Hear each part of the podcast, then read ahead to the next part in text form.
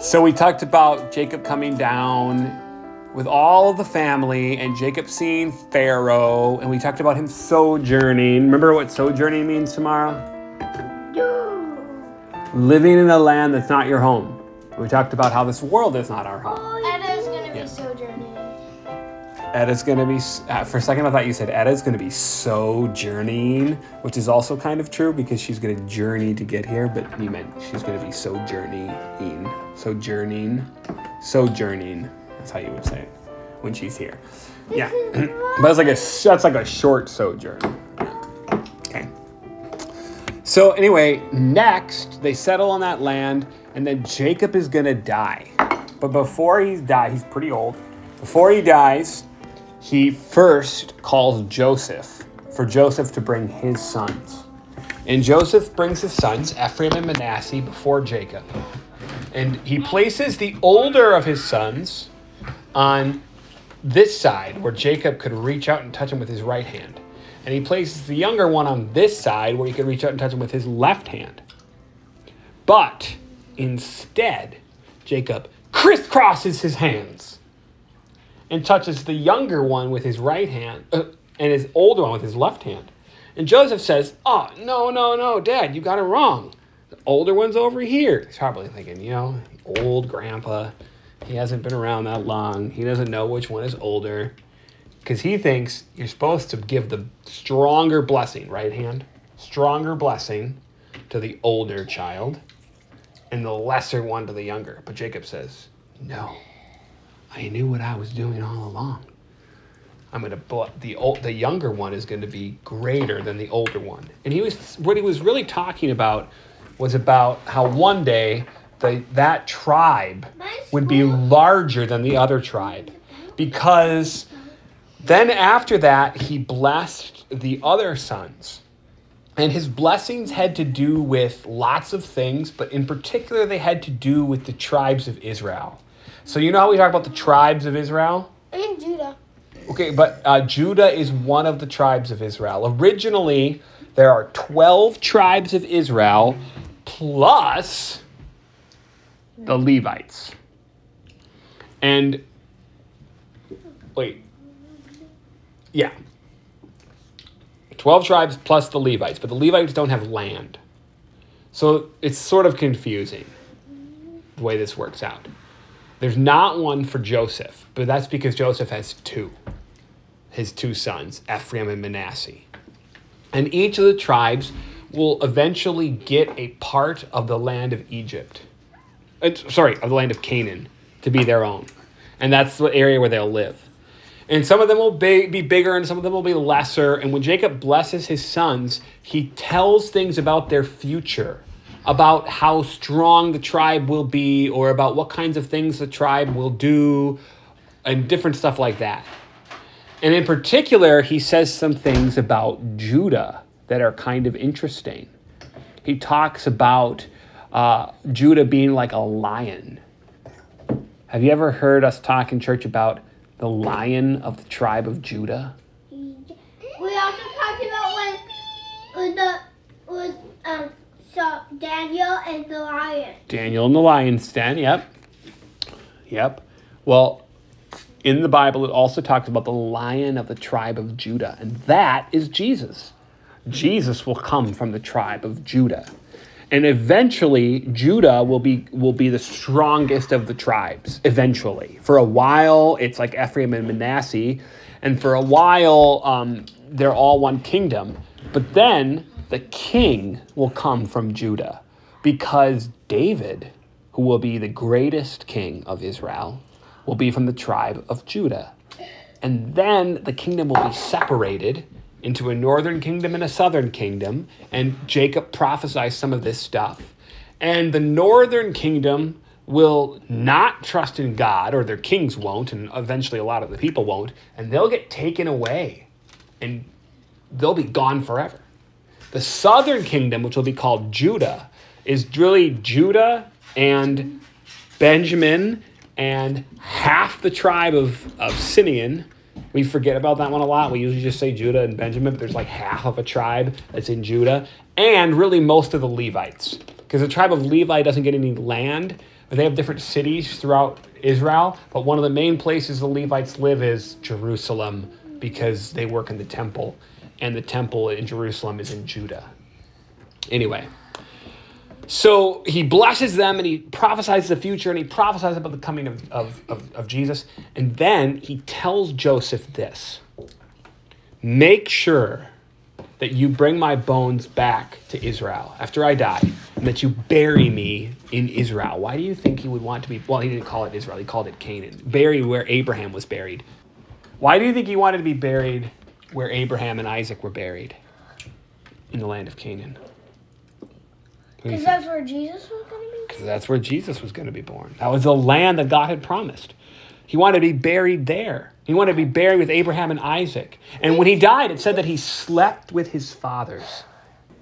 You mean does heaven have a playground? Yeah. I mean, look, if God wants there to be a playground, there will be.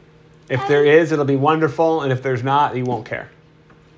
Um, God wants there to be um, Wi-Fi. Maybe, maybe you won't need a playground because maybe all the universe will be your playground. You know what Martin Luther described? I think that was Martin Luther described heaven to one of his kids, and he just talked about all the cool things Yep. that he thought we might like. 'Cause He was- it's really hard for us to figure out what we Yeah. like. If you really want a playground, I bet you there'll be a playground.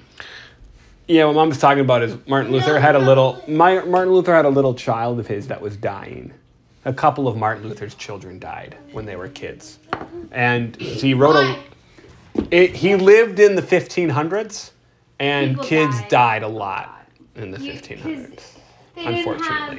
they didn't have modern medicine, and it was cold a lot, and they didn't really have. You know how. Samara had like had like problems breathing last year, and we took her to the hospital, and they gave her medicine. Middle ages, there wouldn't be any medicine for that. No, they just. She probably would just die.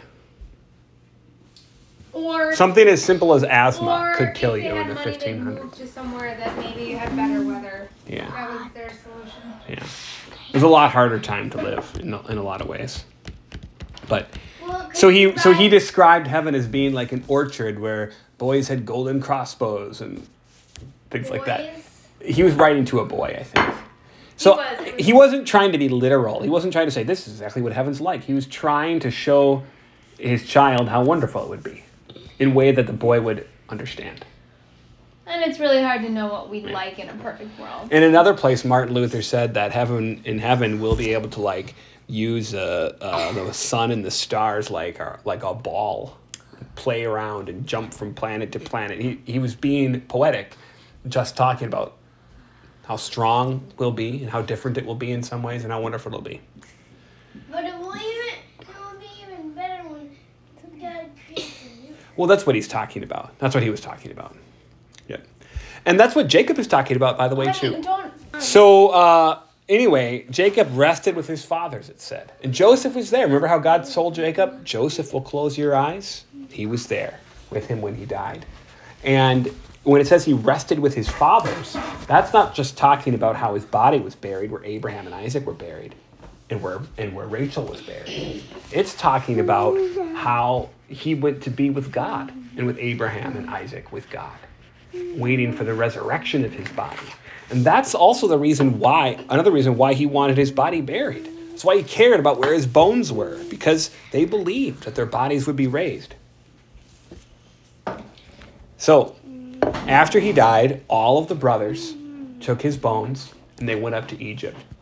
And oh, Pharaoh sent all kinds of people along and brought gifts along and all this sort of thing to honor Jacob. And they brought him back up there and they buried him. And then they all went back down to Egypt. I, sorry, I think I said Egypt before. They went up to Canaan to bury him. And then they came back down to Egypt. And then the brothers were afraid after Jacob died. Joseph's brothers were all afraid. Why do you think they were afraid? Because the dad, the God. His dad, God No. well, do you remember? Do you remember when That's Esau? good. God's always watching. That's true. They look. If if they thought about that for very long, there'd be good reason to be afraid because God knew all the things that they did. Yes, but um, do you remember when Esau was angry at Jacob and he said he wanted to kill him, but he wasn't going to right away. He was going to wait for something. Do you remember what he was going to wait for? He thought his father Isaac was about to die.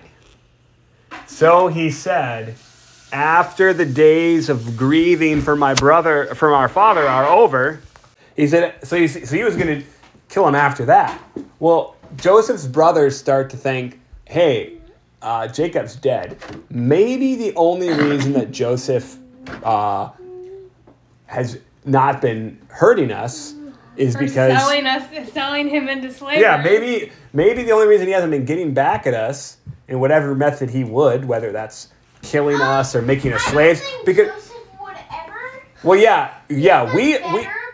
yeah, he wouldn't. You're right, but they're afraid, and the reason they're afraid is because they're guilty for what they've done, and they're probably also Wait, thinking about it. killed him. No, they didn't. Remember, they sold him though. They sold Joseph to be a slave. So they're thinking, well, maybe Joseph only was kind to us because Jacob was alive, and he and he loved his father, and he didn't want to hurt us while Jacob was alive. And maybe now that Jacob's dead, Joseph is going to get his revenge, and he certainly could because so he is I the mean, most powerful, second most powerful man in fair, Egypt. Anastasia, I would too be afraid. He's they sold him into slavery. So But they what was his they came to Joseph. They came to Joseph and they said, Hey, Joseph, hey, Joseph, before our father died, he told us to tell you not to be mean to us. Liar. Which uh, they might not have been lying. Maybe not. It doesn't tell us that Jacob said that. But when, they, when he heard this, Joseph wept. And the reason he cried was really that he, he was sad that they didn't believe he had forgiven them. And so he assured them that he forgave them. And he said to them this You meant it against me for evil, but God meant it for good. You did all these bad things to me, and that's why you feel guilty. And they were bad. But guys, God was in control the whole time.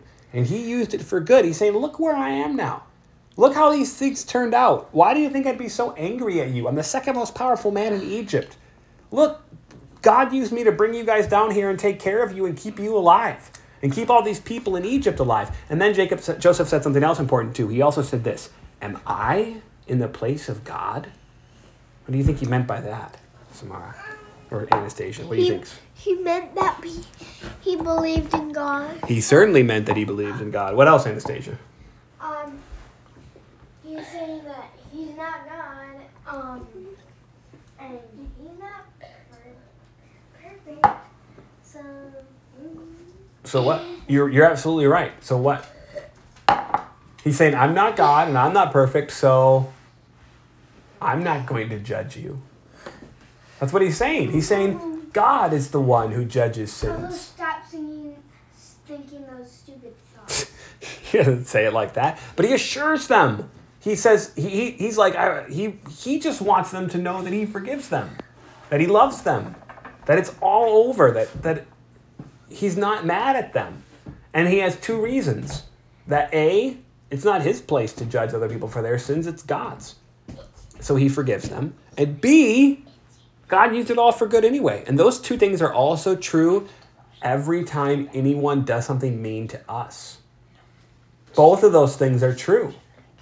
First of all, no matter what anybody else does to us, are we God? Pretty sure we're not. no. Okay. So if we're not God, then we don't need to be the ones who are angry or trying to get back at someone else. If God needs to get back at someone else for what they did, he will. But also, if God, what God really wants is for people to repent and to believe and to be saved. And that's even better. And the other thing is also true. No matter what somebody else does, even if they're being really mean and they mean it against us for evil, God is our God, just like he was Joseph's God. And because of Jesus, he uses everything for the good of his people.